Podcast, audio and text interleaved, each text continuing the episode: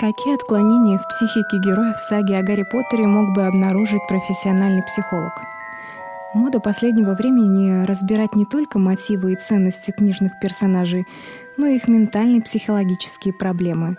В этом отношении сага о Гарри Поттере полна ярко прописанных, постепенно раскрывающихся персонажей.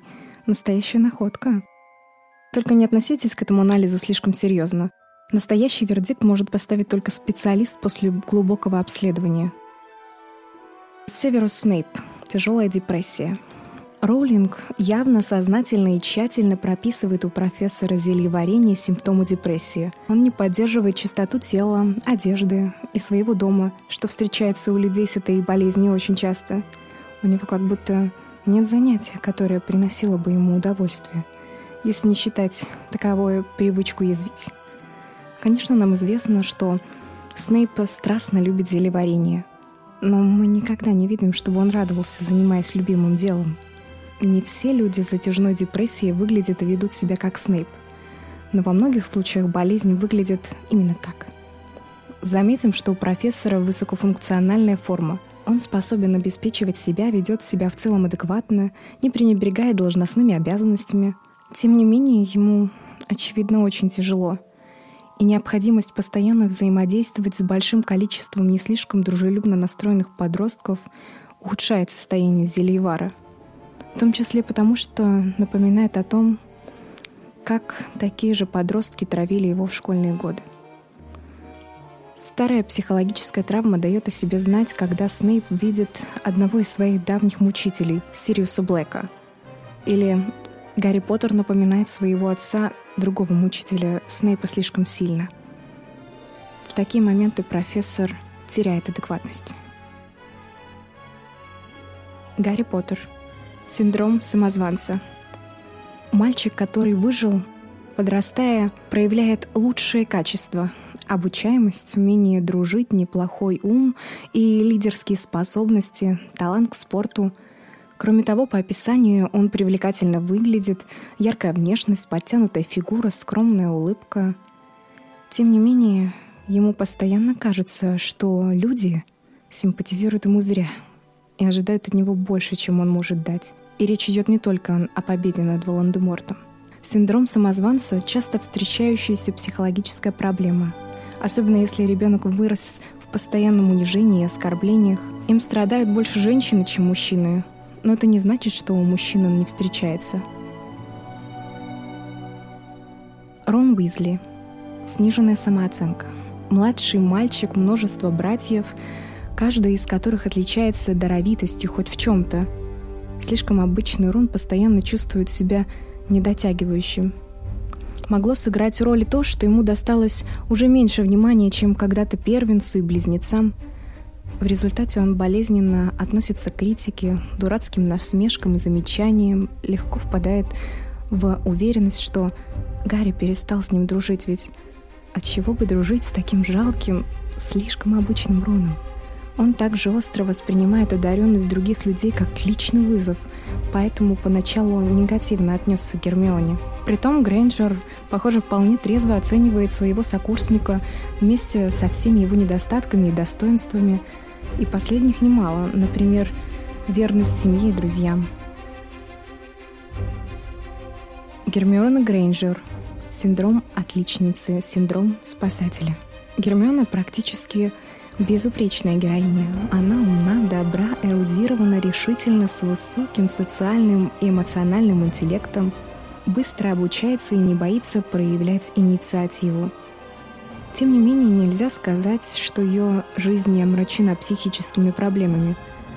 Похоже, у Грейнджер сразу два синдрома, которые могли возникнуть из-за высоких ожиданий родителей в отношении ее ума личных качеств. Синдром мантличницы и синдром спасателя.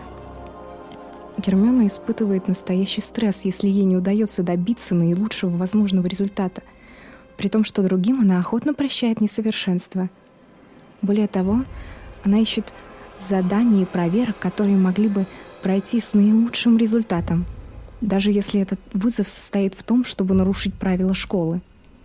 Ей вполне присуща гибкость в отношении к ограничениям, несмотря на то, что она уверена, что правила существуют на белом свете не для того, чтобы их нарушали.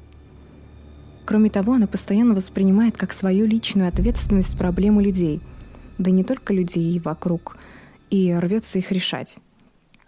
Ей очень важно помочь другим. Настолько важно, что она не всегда спрашивает чужого мнения, и это становится причиной конфликтной ситуации. Впрочем, конфликтов Грейнджер не боится. Она умеет отстаивать свои убеждения и противостоять общественному давлению – Питер Петтигру. Проблемы с личными границами. У Питера недаром прозвище «Хвост». Похоже, он склонен к постоянному слиянию с кем-то и без этого с трудом способен мыслить и действовать. А значит, у него серьезные проблемы с личными границами. Трудно сказать, что послужило причиной, поскольку мы ничего не знаем о его детстве. Вероятно, в свое время он предал Поттера и компанию из-за того, что в ней практически все удерживали здоровые границы, в том числе не давая ему прилепиться. А Волан-де-Морту готовность отдаться с потрохами напротив нравилась. Волан-де-Морт вообще границ не уважает. Волан-де-Морт. Психопатическое расстройство. Далеко не всегда клинические психопаты убивают или даже просто избивают других людей – Далеко не всегда люди с психопатическим поведением настоящие клинические психопаты. Но из Волан-де-Морта сделали, прямо сказать, случай. От природы, что объяснено магией, он не способен на крепкие эмоциональные привязанности. Поведение его можно было бы подкорректировать воспитанием, но его детство проходило в слишком травмирующей среде, и время для компенсации и реабилитации было упущено – даже Дамблдор не смог с этим ничего сделать. Впрочем, Дамблдор при всей своей доброй воле и готовности пригревать юношей и девушек с проблемами все же уже не лучший педагог. Альбус Дамблдор. Дисоциальное расстройство личности. Дамблдор — явный социопат. У него есть эмпатия, он всегда старается помочь проблемным детям и даже взрослым — но он настолько умен, и у него столько необычно пережитого опыта, что, похоже, он решил не пользоваться границами, которые предполагает общество, а устанавливать свои. Престарелый волшебник более чем склонен к манипуляциям другими людьми. Легко лжет и лицемерит, игнорирует этику, и окружающим сильно повезло, что его ценности и цели достаточно гуманны. К сожалению, он все равно постоянно создает вокруг себя опасные ситуации, которых можно было бы избежать ради решения собственных, особо значительных в его глазах задач. Рубиус Хагрид. Расстройство аутического спектра. Одним из пригретых Дамблдором проблемных юношей был Хагрид. Получеловек-полувеликан с явными особенностями развития. Хагрид умен, особенно когда дело касается его специального интереса — что характерно для людей с расстройством аутического спектра. В то же время из-за невероятной социальной неловкости, невозможности оценить ту или иную ситуацию, непонимания того, что другие учатся понимать безо всяких уроков, он кажется глуповатым. Неудивительно, что он даже под крылом директора оказывается в социальной изоляции. В его домик на отшибе заглядывают или по делу, или беспокойная троица главных героев, которые симпатизируют ему каждый по своей причине. Кстати, возможно, что Гермиона дружит с Хагридом из-за своего синдрома спасателя. Ведь у него так мало друзей. Рон чувствует себя на фоне лесника не таким жалким, а Гарри нравится, что Хагрид ничего особо от него не ожидает. Полумна Лавгуд – Магифренический синдром. Строго говоря, магифрения — это не болезнь, а комплекс синдромов. Некритичной верой в ничем не подтвержденные правила жизни или сказочных существ может страдать человек с метафизической интоксикацией, шизофреническим или аутическим расстройством, а еще, может быть, способом переживания стресса или просто системой верований, внутри которой человек вырос — Конечно, для магифении одной веры мало. Важно, чтобы волшебные идеи были навязчивой мыслью, которой человек постоянно возвращается и через которую все вокруг объясняет. Страдающие магифенией легкая добыча мошенников и культов. Полумне Лавуд очень повезло, что она прибилась к армии Дамблдора, а не в какую-нибудь секту. Златопуст Локунс. Нарциссическое расстройство. Нарциссизм — это нечто большее, чем самовлюбленность. Человек с нарциссическим расстройством, с одной стороны, убежден в своей исключительности, бесконечно фантазирует о своих успехах, увлекаясь настолько, что начинает сам верить. С другой стороны, остро переживает несоответствие того, как он себя воспринимает с тем, что могут увидеть другие. Разоблачение, которое может состоять всего-то в обсуждении отдельных недочетов, вызывает у него агрессию – чтобы поддерживать иллюзию своей успешности, нарцисс идет на обман. Может заложить свой дом, чтобы сделать вид, что ему ничего не стоит купить дорогую машину, или чтобы оплачивать членские взносы в местном очень престижном кружке любителей настольных игр. Златоотпуст Локонс издает книги о своей практике борца с опасными травами. На деле приписывая себе достижения менее известных магов – в класс он ходит только для того, чтобы насладиться всеобщим обожанием. Он постоянно раздает советы другим преподавателям, вряд ли разбираясь на деле в их предмете. Также выясняется, что когда некомпетентность Локонса кто-то обнаруживает, он использует заклятие забвения, что, в общем-то, является насилием над личностью. Гиллерд Гриндевальд. Мания величия чем-то похож на Локонса, предшественник Волан-де-Морта, с той разницей, что у него огромные планы на переустройство мира. Он действительно сильный волшебник. Известно, что образцом для личности Геллерта послужил Гитлер, но Роулинг очень творчески подошла к переработке оригиналов в волшебную копию. Хотя Гриндевальд также не получил профессионального образования – он все же проявляет талант. Кроме того, Геллерд был хорош собой, что давало ему уверенность. Геллерд одержим идеей, что волшебники должны править миром, и во главе их должен стать он сам. Потому что только он ясно видит, куда этот мир должен идти. Он также считает себя вправе применять насилие и без зазрения совести пытает заклятием младшего брата своего лучшего друга.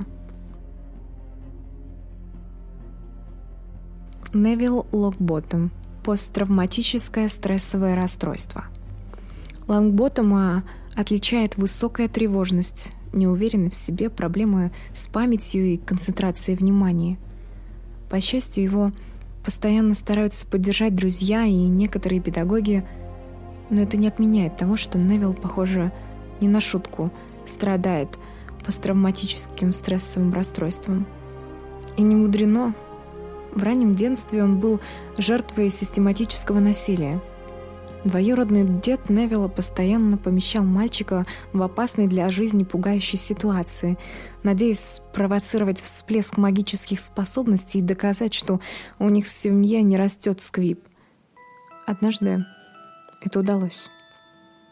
Но в таких обстоятельствах, что будь Невилл действительно сквибом, он бы умер. Его сбросили из окна вниз головой. Винсент Крэп – нарушение интеллектуального развития. Крэп – кузен Драко Малфоя. И Драко, похоже, не просто так позволяет Винсенту ходить за ним хвостиком. У Крэба явно заметное нарушение интеллектуального развития.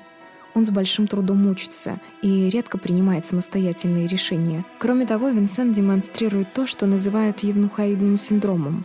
Он высокий, очень полный и со слишком тонким голосом – Вероятно, из-за постоянных бардаков внутри небольшого, в общем-то, сообщества старых магических родов в семьях накапливаются генетические поломки, и Винсент выиграл в этой генетической лотерее тяжелую форму синдрома Клайнферта. Римус люпин – биполярное аффективное расстройство. Люпин – оборотень, это заболевание, судя по симптомам, сродни биполярному аффективному расстройству. когда от депрессии человек переходит к маниакальной фазе и обратно. Очень жаль, что Люпин получает лекарства только в полнолуние. Его обычное очень подавленное состояние явно тоже нуждается в медикаментозном лечении.